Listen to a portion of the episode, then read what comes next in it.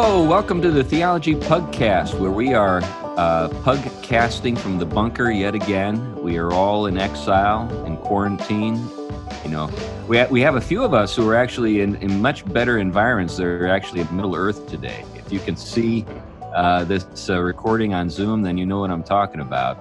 Unfortunately, Tom and I are stuck in uh, this reality, or this world, I should say, and uh, the real reality, our, our, our friends are they're enjoying it. Uh, they're in Middle Earth. But anyway, uh, we're, we're glad to have you with us, and we're going to you know do the round here to, to let you know who we are. So, Glenn, why don't you kick us off? I'm Glenn Sunshine. I'm a professor of history at Central Connecticut State University and a senior fellow of the Colson Center for Christian Work. Okay, Tom. I'm Tom Price, systematic theologian and Christian ethicist, teaching both at Gordon Conwell University. I mean, sorry. Confusing where else I teach these days. That's it's actually it's moving that direction. Um, yes, seminary, and I do have a very bland wardrobe behind me. Now I can't promise what's behind it, but that's why I'm not being punished and put in a in the in the bad kids room. So. right, right. And I'm C.R. Wiley. I'm the senior pastor of the uh, Presbyterian Church uh, in Manchester, Connecticut, and I've written a few things. Well, we're really pleased today to have a special guest, uh, Matthew T. Dickerson, who has actually been to my church. And Glenn, you were there when he spoke. He was uh, with us a few years ago, along with uh, Ken Myers from Mars Hill Audio, to do a conference on baptizing the imagination. And uh, at that conference, he delivered a talk on The Hobbit, uh, specifically on Beorn, the uh, the skin changer, if you remember, uh, who Matthew helped us to see was inspired by Tolkien's knowledge and study of of Beowulf and it was a fascinating lecture, and, and people still remember it very fondly. But we're glad to have you with us, Matthew. Of course, I know where you are. You you're in Rohan right now, but uh, right outside of Edoras. That's right. But but you're an author of many books. Uh, you've got many interests. I know you're a fly fisherman. I know. Well, we got a cat. I know you're a fly fisherman, uh, maple sugar farmer too. I think, right? Did I get that right? Um, well, I have I have a property with uh, probably about a thousand maple trees on it, um, or maybe a thousand taps, maybe six six hundred maple trees. Wow. I only tap about thirty of them on a on most years, and right. that's enough maybe to make oil four to five gallons. But I do lease out several hundred other taps to two local farmers, and they pay me in syrup. That's cool. And uh, which I guess you know to help people understand what we're talking about here. Matthew lives in Vermont and he's and he's on faculty at Middlebury College up there. So I've already said a little bit. I, why don't you fill us in on the rest? Uh, just self introduction here. Yeah, I yeah. am Matthew Dickerson. I live here in Vermont. I have been here more than half my life now. I think I'm ending my 31st year teaching at Middlebury College. And before that, I spent four years in graduate school at Cornell University. I studied uh, computer science and also Old English language and literature at Cornell. Wow. Wow. And um, I like to I like to point out that I am, uh, in some sense, J.R.R. Tolkien's academic grandchild, or one of them. I studied Old English language and literature under the late Robert Farrell, huh. who had actually studied at Oxford on, or yeah, he studied at Oxford and um, and knew Tolkien personally. Wow. Um, although he was there, I guess, really after Tolkien retired. So I guess I'm not really an academic grand grandchild. Um, in the first place, I ever taught a course on Tolkien was with Robert Farrell, my last year of graduate school at Cornell. Nice, nice. Now I know you teach some courses there at Middlebury as well. I mean, you're a computer science guy, and you actually have a book on I think artificial intelligence or human consciousness, the mind. It's the really it's really more philosophy of mind and philosophy of computing. It's called the mind and the machine, what it means to be human and why it matters. So it's not so much on artificial intelligence, but on the big philosophical question of is the human mind reducible to a computer? You know, we were, we ought to have you back sometime to talk about that theme because that's something that we've got into here a little bit. But uh, we're going to have you talk about something that uh, I know you love to talk about and that's Tolkien and Lewis mm-hmm. and environmentalism and stuff. Uh, so why don't you just take us away? Sure, I can tell you maybe a little bit of the genesis of of the books that I wrote. I had been reading and teaching and studying J.R.R. Tolkien for many years at Middlebury College, actually dating back to the late uh, late 1980s when I was a graduate student, and then I started at Middlebury in 1989, and I think 91 I taught my first course on on Tolkien and Lewis at Middlebury. Um, I had written my first book on on Tolkien called Following Gandalf, which looks at some, um, I think, big philosophical and theological questions in Tolkien's writing. And around the same time, I was really beginning to do some reading of, I think, some great environmental literature. I was uh, had been introduced to Wendell Berry and had really fallen in love with Wendell Berry as an essayist and as a novelist and as a poet. I still love Wendell Berry's uh, writing. That's not a past, not in the past tense. Um, was also reading some other writers, including Aldo Leopold, um, Scott Sanders, uh, and and many others. And um, I began to see that a lot of what some of these writers who are recognized as environmental writers, who I think are really important figures in in our modern environmental literature and in modern environmental thinking and consciousness, the things that they were saying were really present in in the writings of Tolkien and C.S. Lewis. Um, in fact, uh, I had a student at Middlebury College who did her senior thesis on, and I think it started on Wendell Berry and ended up being a thesis on Wendell Berry and C.S. Lewis. And she huh. went to Kentucky and interviewed Wendell Berry. He talked about uh, how C.S. Lewis, even though he led a very, very different life than Wendell Berry did, had actually been an important influence on Wendell Berry. Yeah, I'm not surprised, but I had not heard that before. Yeah. So um, I my sort of first thoughts were were more just from the literature, seeing the places where these ideas were um, could be seen in the stories. But then I began to just look more deeply. Is it am I reading into their works too much? Is it just my imagination seeing these environmental ideas? And then you begin to go, read, say, some of their letters or some of their essays or some of their lesser known works. And you realize, for example, in 1930, C.S. Lewis and J.R.R. Tolkien were having a conversation about the importance of eating locally. Huh. Um, and the importance of having a, a strong sense of connectedness to the land, about the dangers of an industrialized uh, diet, an industrialized agricultural system. Uh, in 19 mid 1950s, Tolkien was using the phrase militarized and industrialized agriculture. Yeah, yeah. In a letter.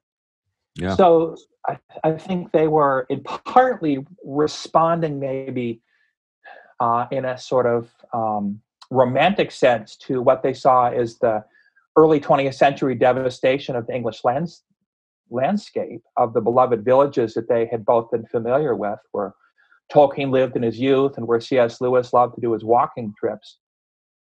But it was really much deeper than just uh, a romantic uh, emotional response because they were both just very deep, thoughtful, articulate thinkers and writers. And they their response was more than just, oh, emotionally, I don't like smokestacks in my favorite town, but they were connecting the importance of care for creation with deep theological ideas.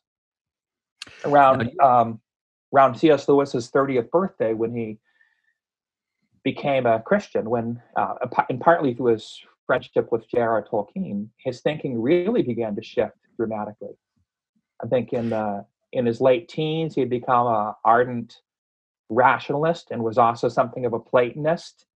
And you could see in his pre-Christian letters, he devalued nature Mm. He devalued the physical world, thought that only, beauty only existed in ideas and abstractions. And then by his early 30s, you see Lewis, who again to the end of his life would in some way remain a Platonist, right? We remember that from the Chronicles of Narnia when he says it's You know, his professor Right. says it's all in Plato. Um, right, right. and yet he's you know i see a, a letter from him in his early 30s saying something to the effect that um, I, bel I think plato thought that, that, that, concrete or physical grass was evil and i have no doubt that plato was wrong Yeah, the cs lewis's conversion to christianity brought about a, a tremendous shift in his thinking to see the physical world the created world as valuable and good and something that we needed to to care for so that was i guess the, the genesis of it for me Yeah. So I you've written, you've actually written a couple of books.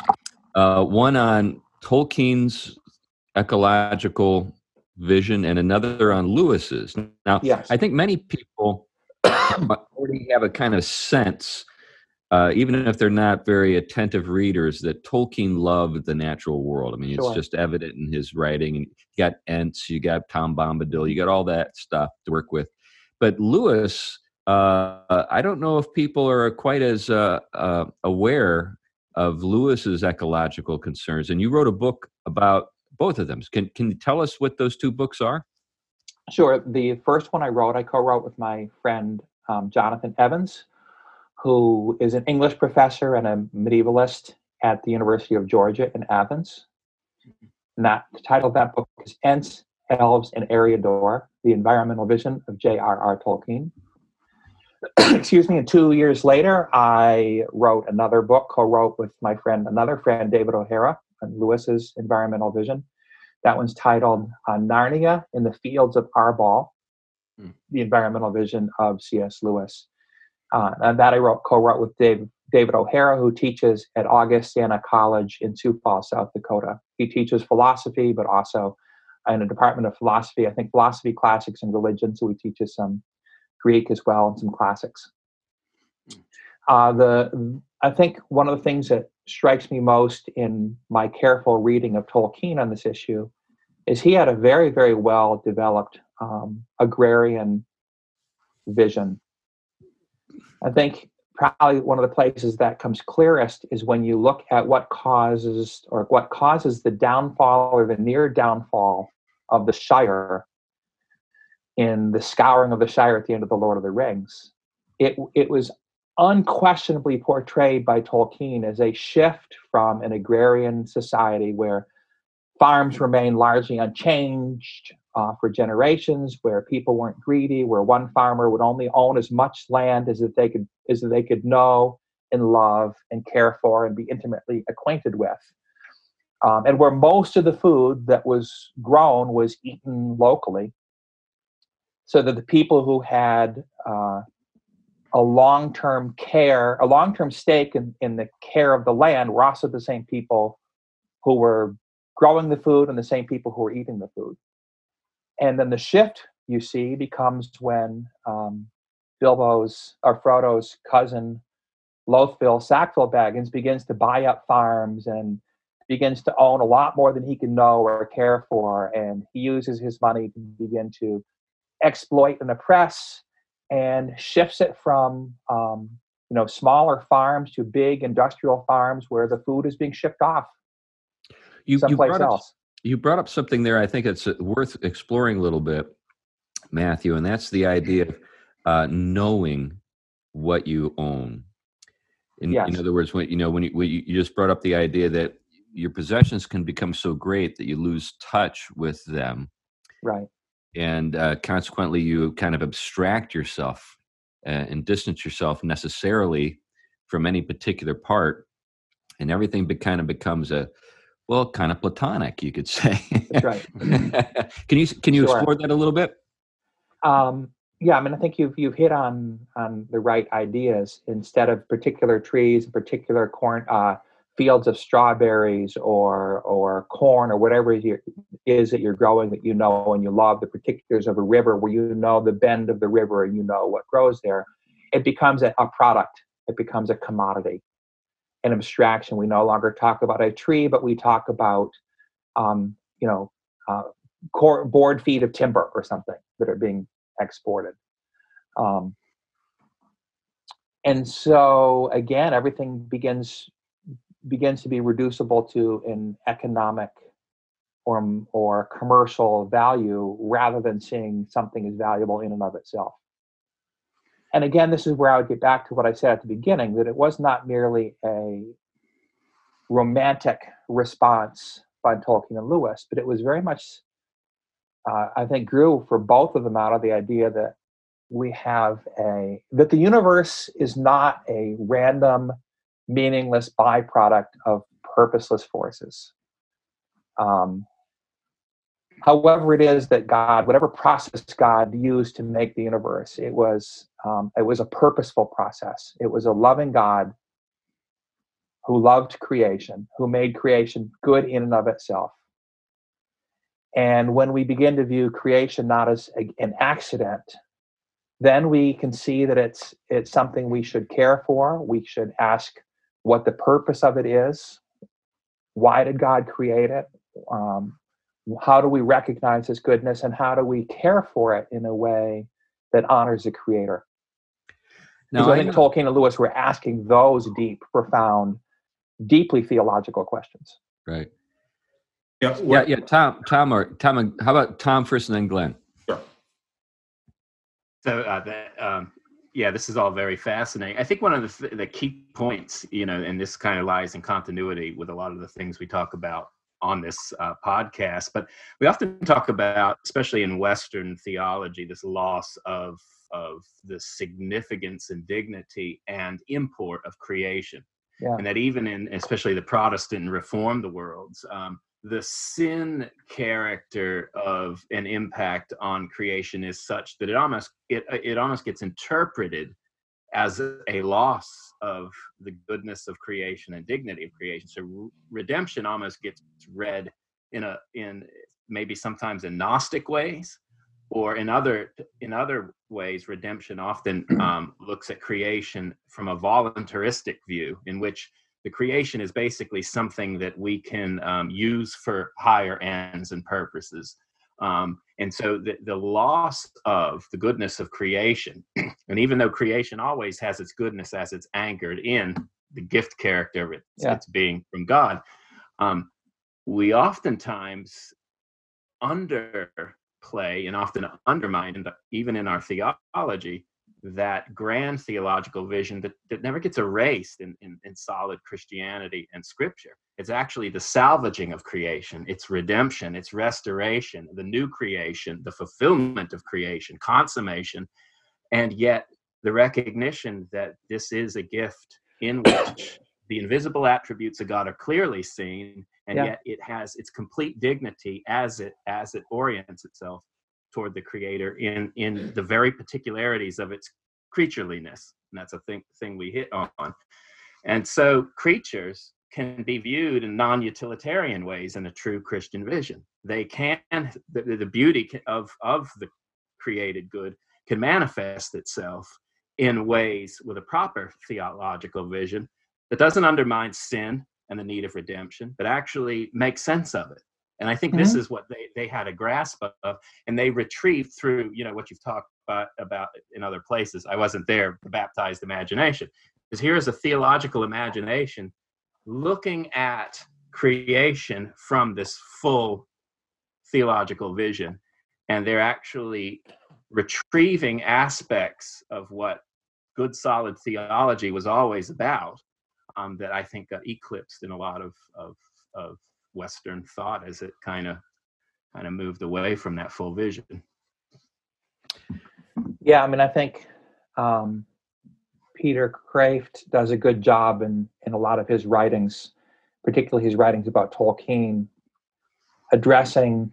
Um, I think where this sort of new new sort of Gnosticism comes from, and a lot of it I think traces back to some I would say negative elements of Enlightenment rationalism and this dichotomy, again, a new form of dualism, mm-hmm. where the, the world of ideas is seen as good and true. I mean, even the whole notion of um, Cartesian coordinates, right? We see Descartes' coord, you know, XY coordinate system um, as this wonderful mathematical development. But I think for him, it was a philosophical idea of being mm. able to distinguish between sort of the physical world and the rational. Hmm. the rational world. And so Peter Kreeft talks about how, in a sort of uh, rationalist Cartesian dualism, um, the world is just seen as dead and the world is seen as a machine. And when you begin to view the world as a machine, then you begin to view it as something where you can just take it apart and, and tinker with the individual parts. And and that is you to use the phrase that you just used, uh, that ignores its creatureliness. Hmm. It ignores its telos. Yeah. Um, and it ignores God's plan. And I think the other thing you brought up again, which I think is so important, and and this, you know, we could have we could have a, a multiple hour long conversation about theology, starting in Genesis one and Genesis two, all the way up through Revelation. Um, but the one that popped in mind, of course, was the Romans eight passage. where Paul writes about all of creation groans and suffers the pains of childbirth together until now.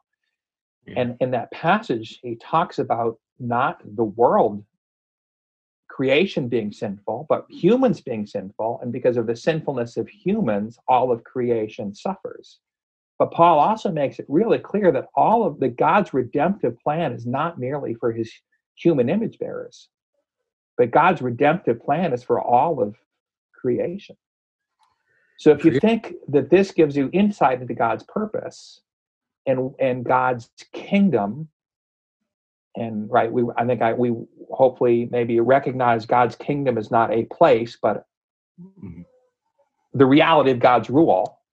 So when we say God's, you know, your kingdom come, your will be done, we're almost saying the same thing in two different ways. Right. To say your kingdom come is really to say that your will be done here Hmm. as in heaven. If that's really your desire for God's principles to be at work, and you know that God's purpose is redemption for all of creation, rescuing creation from its slavery to human sinfulness, then that alone should tell us that even as we ought to care for other human beings who suffer the consequences of sin, we also ought to care for God's created, good, and beautiful world and other creatures who suffer the consequences of human sinfulness.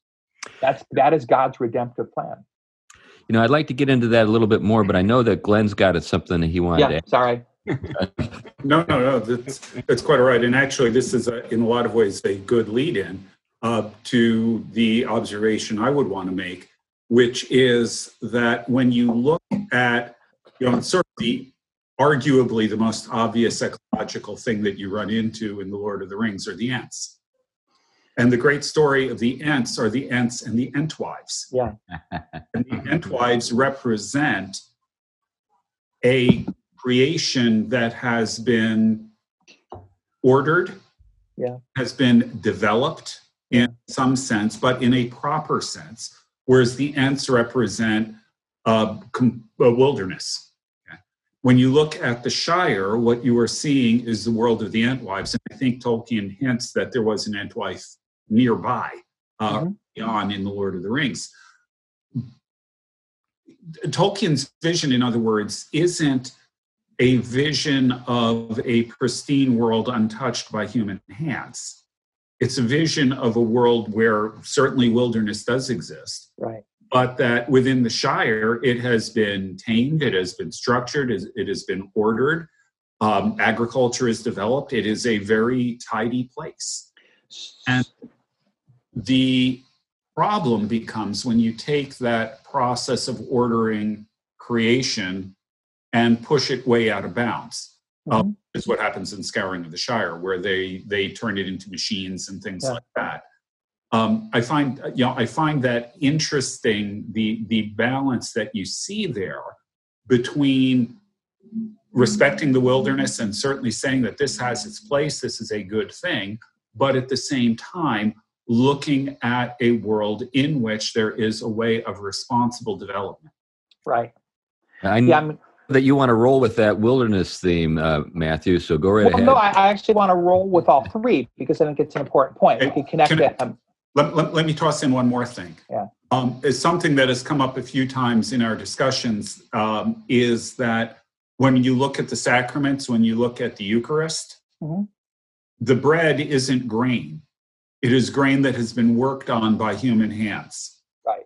the wine isn't grapes it is grapes that has been that have had human input you know to to create wine so there's a kind of sacramental element at work here as well in this idea of a fully ordered and developed human developed creation Mhm. so that, that's just a, another So, toss in at this point um, you know, I think unlike Wendell Berry, who I think certainly confesses a Christian faith and, and, and associates um, himself with with the theistic tradition, I, I, I have no reason to think that Leopold did. And Leopold certainly at times critical of Christianity. Um, but on other places recognizes its value. One of the things that Leopold points out is he, he sort of has this threefold value system. He talks about the things that are in use, like the value of a good farm.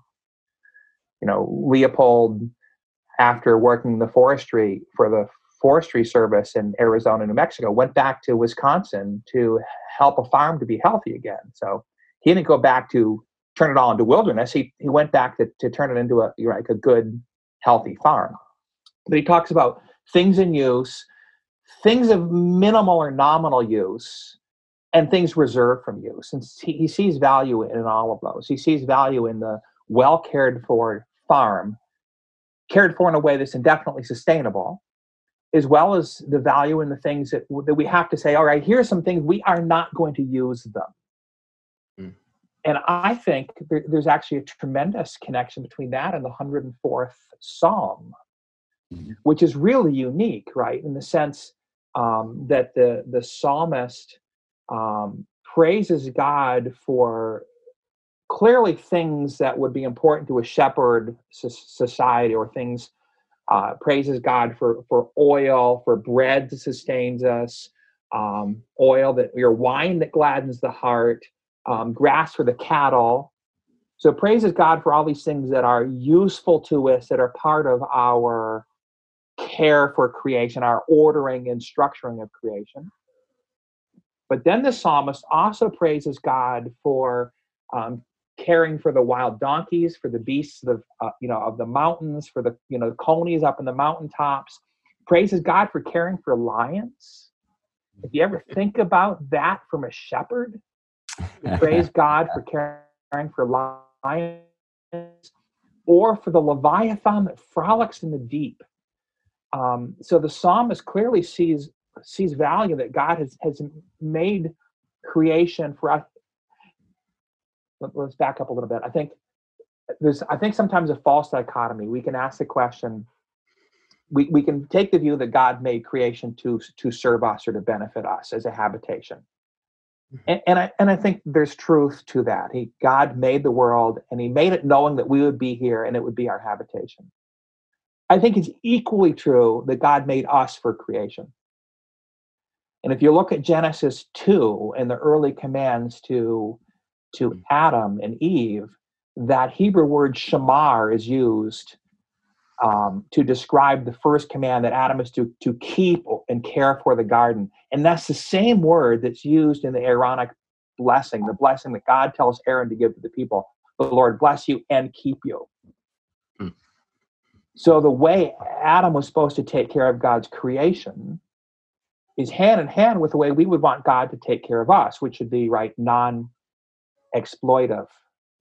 So just as what Aldo Leopold would point out in the 20th century, the psalmist is saying something similar that yes, God has made earth and uh, made it part to be a good habitation for us, given us the responsibility for caring for it and for bringing order to it, to, to, to plant things and to make gardens grow, but also made us for creation, made us for caring for creation. So that however we live here must take into account not only what God, how God made it for us, but must take into account how we are made for it. And so I think it almost has to- sound- Yeah. It almost sounds like the what we have are the Ents and the Entwives here. well, is- that's I think that's where this conversation came from, right? Right, right. the Ents and the Entwives. And the problem wasn't that one of them was doing something right and the other one doing something wrong. But you know, the ultimate problem was that they couldn't get they couldn't get along with each other. Um, yeah, because you know the they Ents couldn't are have the vision. shepherds. Yeah, Yeah, the Yeah. Ents are the shepherds of the trees. So there you have the wild, wilderness. yeah, the wi- wilderness uh, you know, caring for that, and then the Entwives, kind of the farming. Go ahead. Oh, I'm done. Oh, I, I was going to go a whole different direction. Because, okay. Um, my, Well, my mom well- always does what we call, my, uh, Glenn says is natural to our show. I call unwarranted uh, uh, and often irrational uh, leaps into d- other directions. And I'm usually the first one to introduce. Well, before before you do that, Tom, I just want to plant a seed that I'd like to like to see grow later on in the show, and that's the difference between the sublime and the beautiful. Edmund Burke's distinction, because I think that's also an ent wife ent distinction. But go go ahead. So, so can I just say something about Ents, and then you can jump in before Sure. you take us in completely different direction? okay. Okay. I don't know that it will. so but- so here's here's how you know tolkien there's so many things that influenced tolkien profoundly um, i think at- at the core of it and tolkien himself said that in many many letters that in order to really understand his work you have to understand his, his faith he thought of his even though he tried to remove most explicit representations of religion from the lord of the rings he made clear it was for him a deeply christian and a deeply catholic and a deeply theological um, book. So his theology is certainly important. There's big philosophical questions he wrestles with, but his philology, his love of language, uh, was also central into what inspired it. So a lot of his writing was was wrestling with um, old Norse or old English words and what they meant and what their sources were, and and um, there's a there's a really interesting word. It's an old Germanic word and it appears in different languages. In Old um, Norse, the word would be Jutan, and it you know could be uh, translated as as troll or as giant. Um, it's it's not etymologically related to the English word giant. It- so the the Jutan is this any similarity in sound is accidental. Mhm. So in Old Norse, it's Jutan. That word when the English and the Saxons left Denmark and came and began to settle in England, and they brought their Norse language with them. Um, that word came with them, but a lot of their sounds softened. And so Jutan uh, became eoten, or in some forms, Ent. Hmm. So it's an old Norse word meaning giant, is Jutan. An old English word, and, and it has both uh, two of the forms that it can appear in is eoten or Ent. Um, just an example of where it appears in Old English literature. I think it's either two or three times it appears in the poem Beowulf. Um, and this uh, the sword uh, and the helmet, I think, that Beowulf find in the lair of Grendel's mother. One of them is described as Entish, and one of them is described as the work of Ents. Um, and and there's a third Germanic language that the word appears in. It appears in Old Dutch, except in Old Dutch it doesn't mean giant; it means a tree. Hmm. So Tolkien's etymological mind would have gone back hundreds of years before any of these three languages to this Proto-Germanic language, and we've said there must be one word that captured both of these meanings, both the word giant and the meaning giant and the meaning the botanical meaning of a tree. Hmm. So there must have been some concept that meant both giant and tree, and in one language the meaning giant remained, and the un in the other language the meaning tree remained. In the first drafts of the Lord of the Rings, when Gandalf um, is missing, he doesn't show up to bring Frodo on the quest and Frodo's wondering where Gandalf is, and the readers are wondering what Gandalf is. It turns out Tolkien was also wondering where Gandalf was. Tolkien didn't know. So, like Tolkien sitting there trying to write a story, and he's like, "Where's Gandalf? He needs to show up so we can get this quest started." Right. And in his earlier drafts, the only hint is that he had been taken prisoner by a hostile giant named Huh. Fangorn. Oh wow, wow, Fangorn. Wow. Now you can see that when when that connection is made from the Old Norse giant or Old English giant, right? Because the giants in in in Beowulf are villains. Certainly the giants in Old Norse literature, they're the enemies of the gods, the frost giants. But then all of a sudden in Tolkien's story, he brings in the old Dutch version of the word as well. It's no longer a giant, but it's also a giant tree or a botanical creature. And they're suddenly no longer hostile creatures, they're no longer enemies or villains of the good. As soon as it becomes part of the natural created world, this creature takes a very different meaning. And so the story changes, uh, Tolkien's idea changes. No longer was Gandalf being held prisoner by a hostile giant named Fangorn. Spoiler alert, by the way, if you haven't read The Lord of the Rings yet. Gandalf was being held prisoner by an actual wizard named Saruman, who it turns out is the the most modern character in the story. Yeah. He's a very much an industrialized industrialized character. he talked about order and progress, and one of the things he does is tear down all the trees and go to war with with Fangorn. Yeah, it's exactly right. So the the story changes in in Tolkien's view of what is good and what is evil and what's worth preserving. I think is very interesting. Well, you know, another thing that's interesting about this is that as a writer of fiction, Matthew, I'm sure you know how things kind of work for authors write fiction. I think that sometimes people who don't have an experience writing fiction think that you just sort of lay it all out. Oh yeah. right. And then you just sort of like fill in fill it all in. But there's actually, as you know, a, a kind of a learning process, or better put, uh, an exploration or discovery process that goes on as you write yeah, for the record, uh, when the Hobbit showed up at the inn at Bree, and um, they walk in to the inn and they see a strange, weather-beaten man in the corner, who they later come to find out is, is Strider.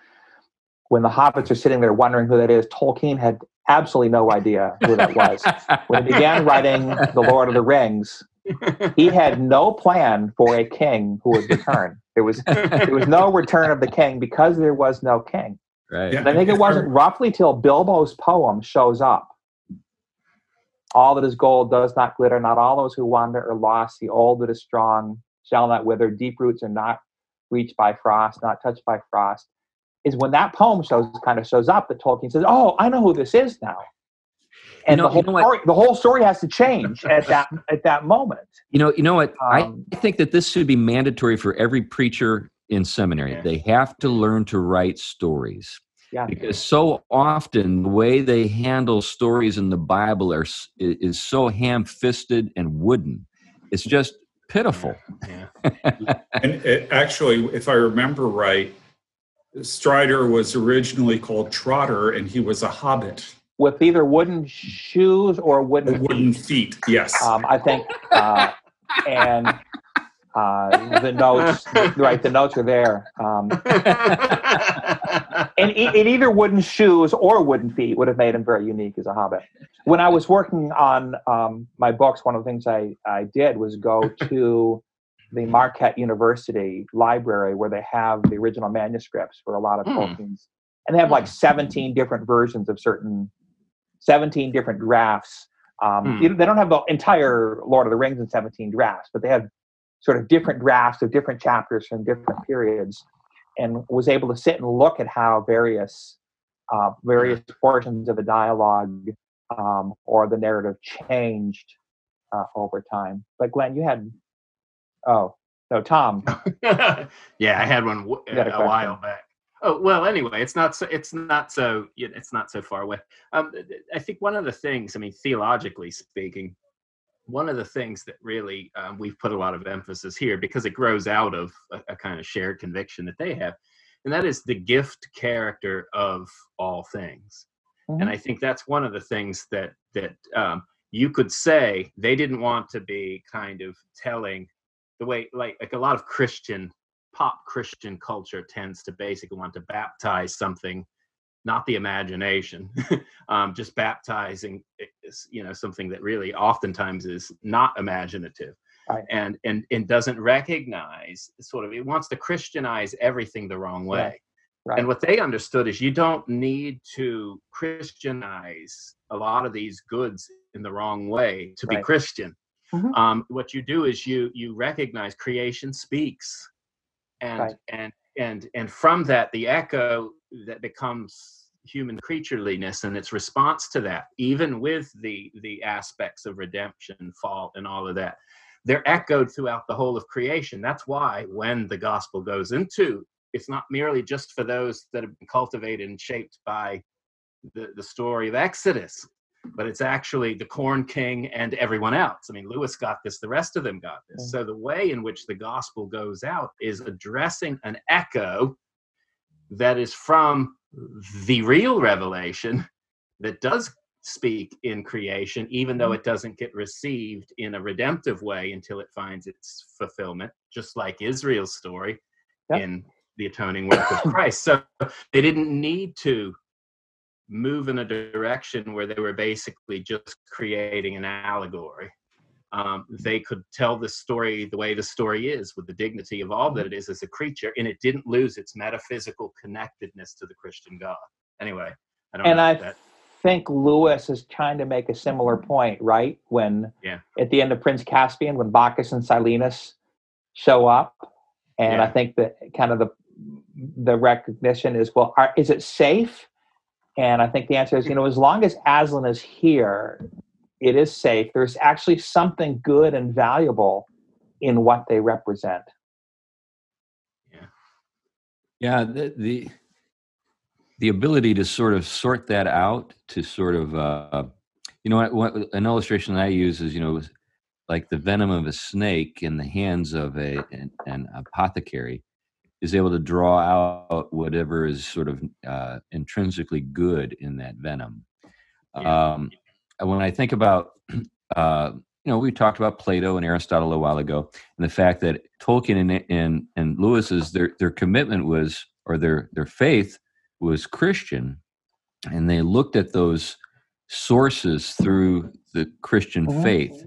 And I, and I think you you made a beautiful uh, juxtaposition uh, early on, Matthew, when you noted that. I think that, that too often we we tend to th- sort of sort of you know read just you know read or sort of turn that around and sort of understand it in the wrong way. It's not, not as though uh, there's a Platonic way to be a Christian, or there's an Aristotelian way to be a Christian. There's a Christian way to be an Aristotelian, or there's a Christian, you know, there's a Christian way to be a Platonist, you know, and and that's the thing.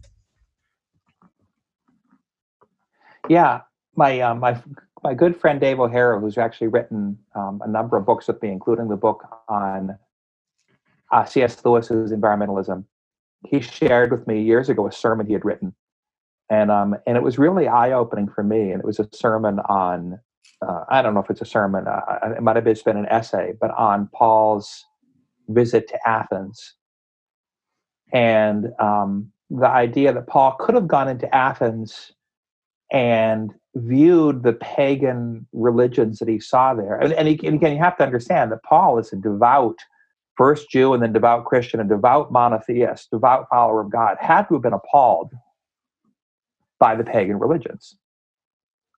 But instead of going in and just uh, attacking all the Athenians as being absolutely horrible people with nothing valuable in them, he spends some time just looking at their culture and studying their art and studying their poetry and and um, and then he sees they're actually very religious people. They actually have uh, you know um, story their own their own stories, their own poets, their own prophets would actually speak truth that would point to to Christ.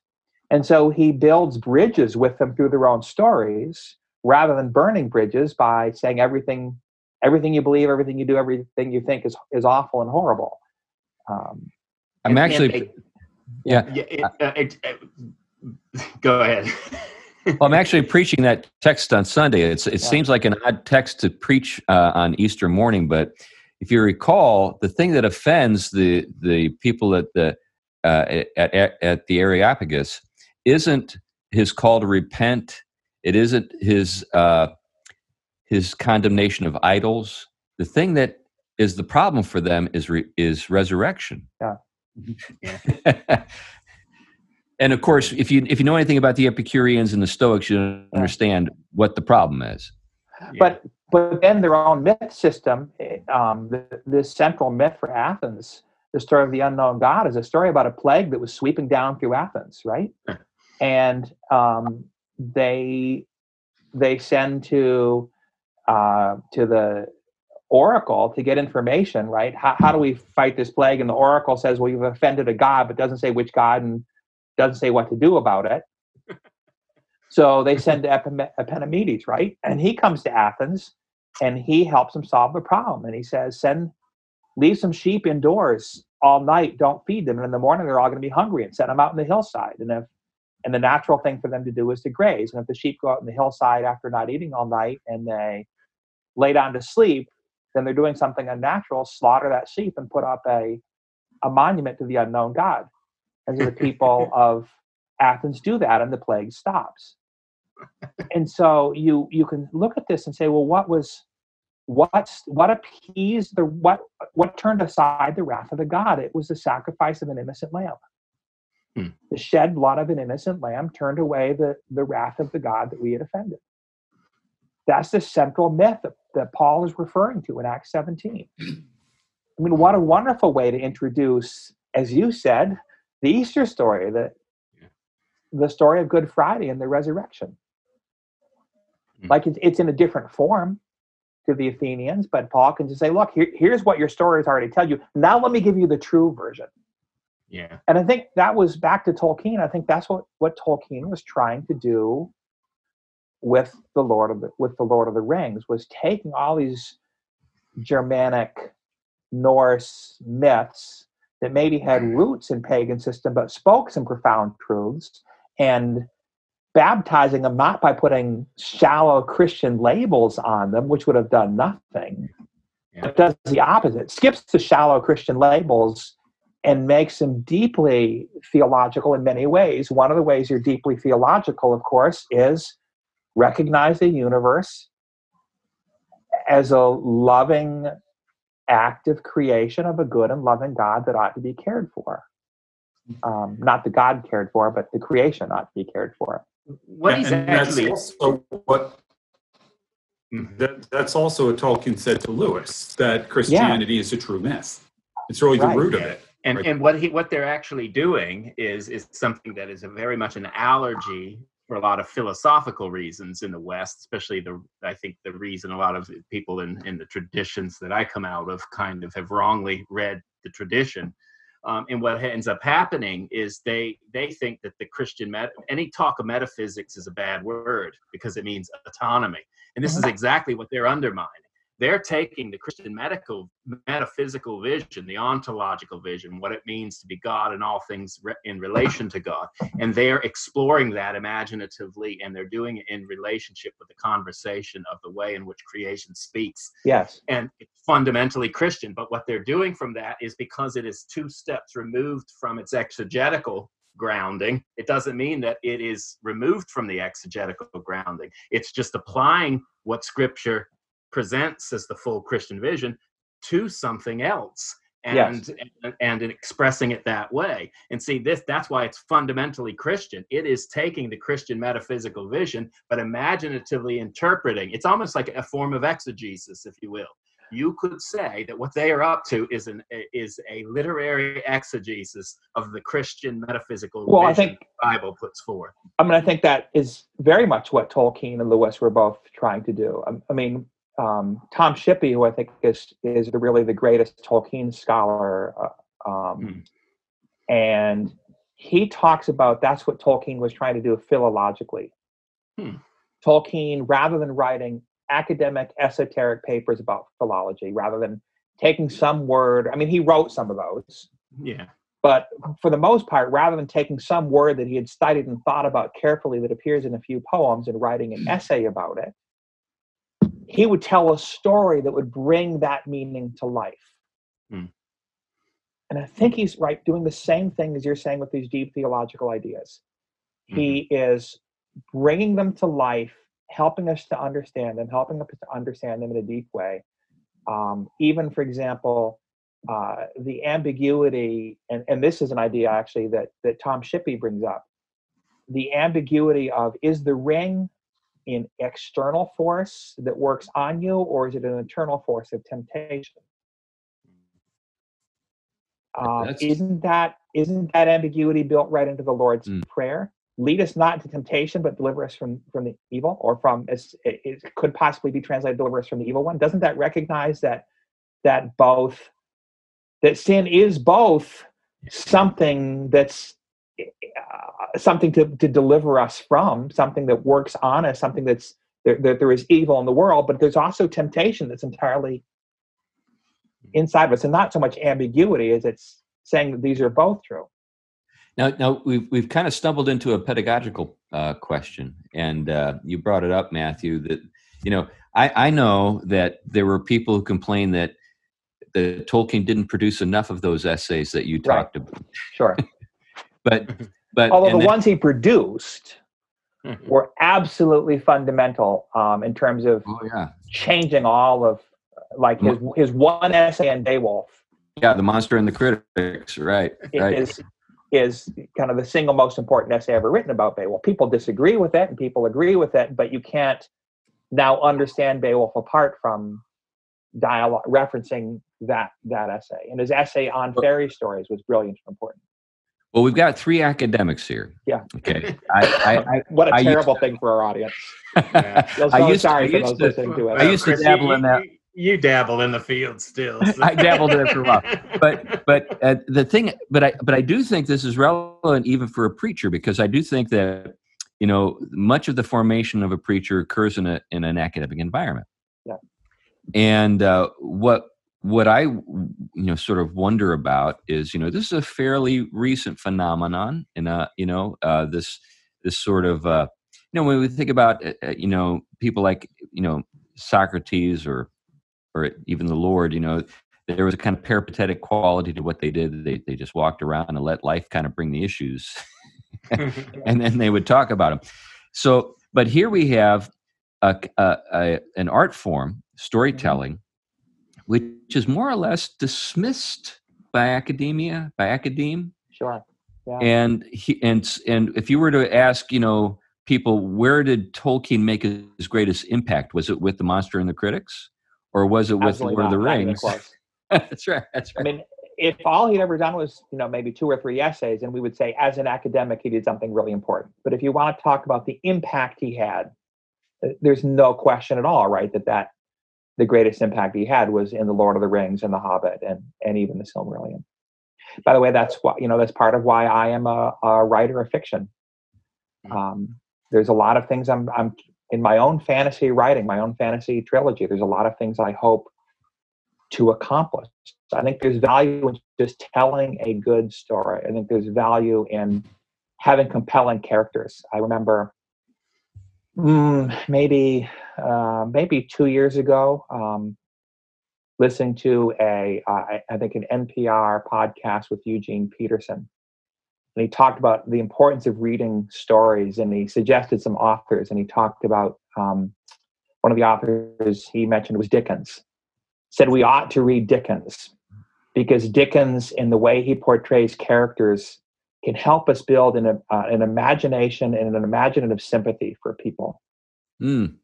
that he helps us understand people and and and getting back to this idea of the danger of turning people into abstractions, which is also a central idea to a lot of Eugene Peterson's important writings. Rather than turning people into abstractions, we need to care about people as as people, as individuals, as real beings, and not as categories. Mm. Um, and I think stories can do that. Dickens Dickens does that really well. Yeah. Um, brings to life even the most unsympathetic characters, um, makes them sympathetic. Not that you agree with what they do, not that you can take a look at sin and say, "Oh, that's not sinful," But even when you look at things that are done wrong, you understand the person behind it. They're not just a, a category. Um, so one of the things that I think is that I'm trying to do in my fiction is tell a, a good story, imaginative story, um, bringing people to a fantasy world. Uh, but in this w- different world with different rules and a different landscape, maybe our eyes are open to see things that we don't see in, in everyday life. Um, but another thing that I think is really important in the world today is uh, one of the predominant false narratives or false philosophies is the idea that we are all just complex computers. We're all mm-hmm. complex biochemical machines. And as soon as you say that, you deny that we have any um, freedom. You deny that there's any moral responsibility. and you even really deny free will in terms of um, our actions as having consequences because of our choices. So I think that I'll- again, if if hmm? Mhm. if nothing Well, yeah, else, I that- want stories to do that. I want stories to show that our actions have consequences.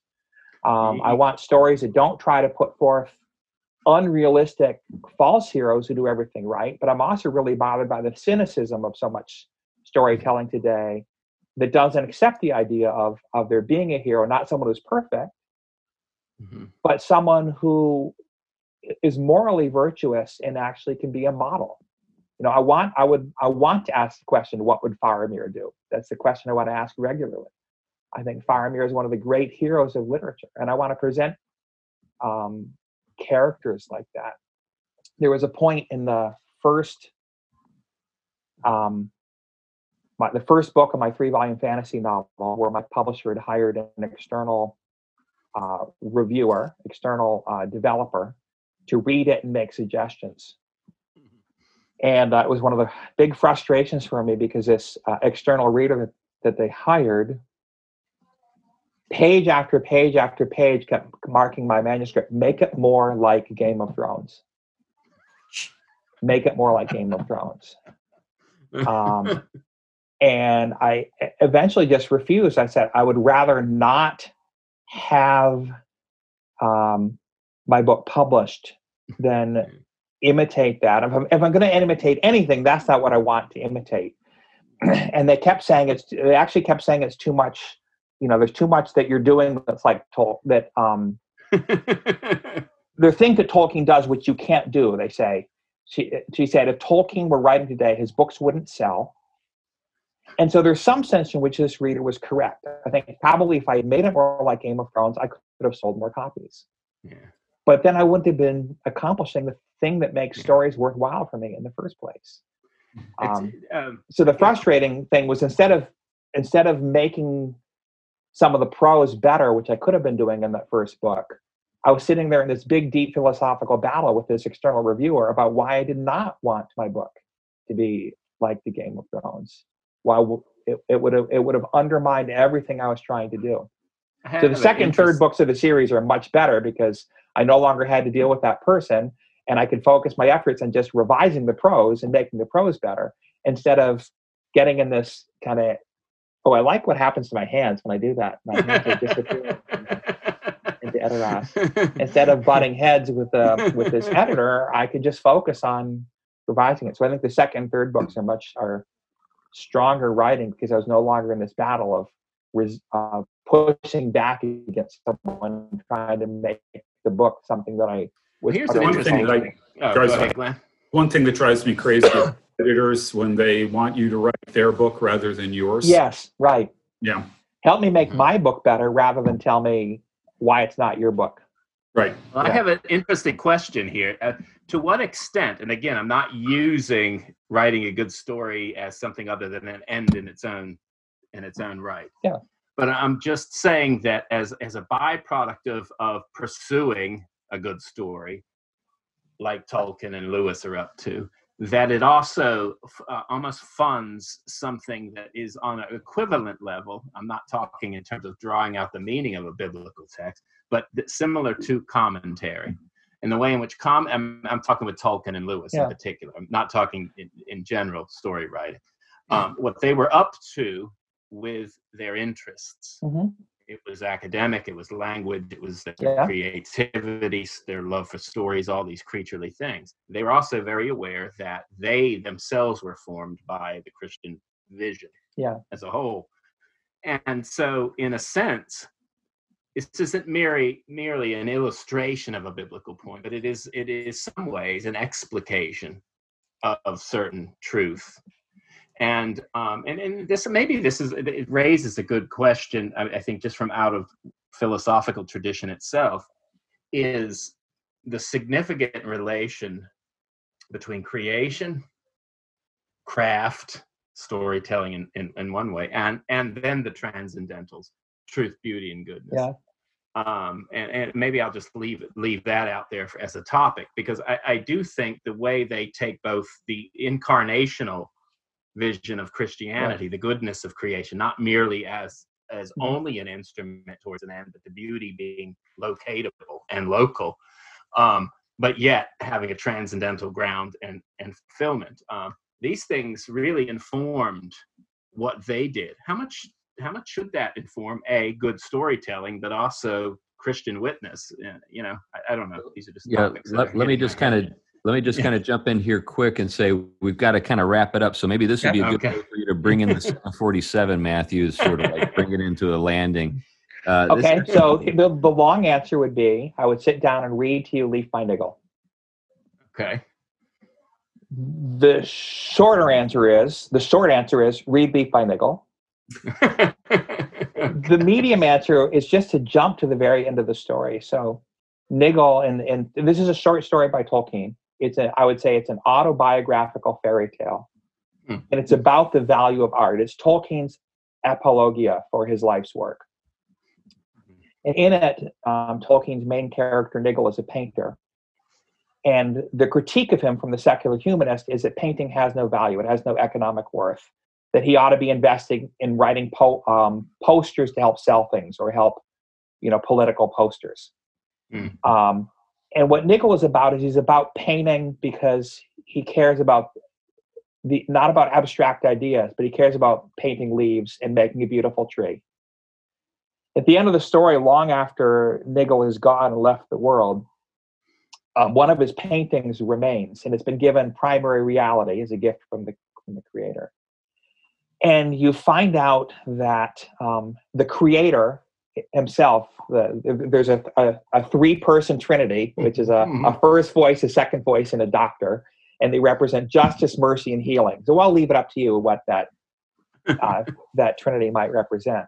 Um, but Nigel has gone off into the mountains, in, which which is where the shepherd comes from, this heavenly realm, and they're talking about his painting back on Earth, and the it's the second voice that said his painting has become for some the best introduction to the mountains. Hmm. Nigel simply set out to make beautiful paintings. He cared about painting leaves because he thought leaves were important. It's almost an accidental byproduct, but that his paintings, his work of art, his creativity becomes the thing that points people to heaven, that points people to the mountains.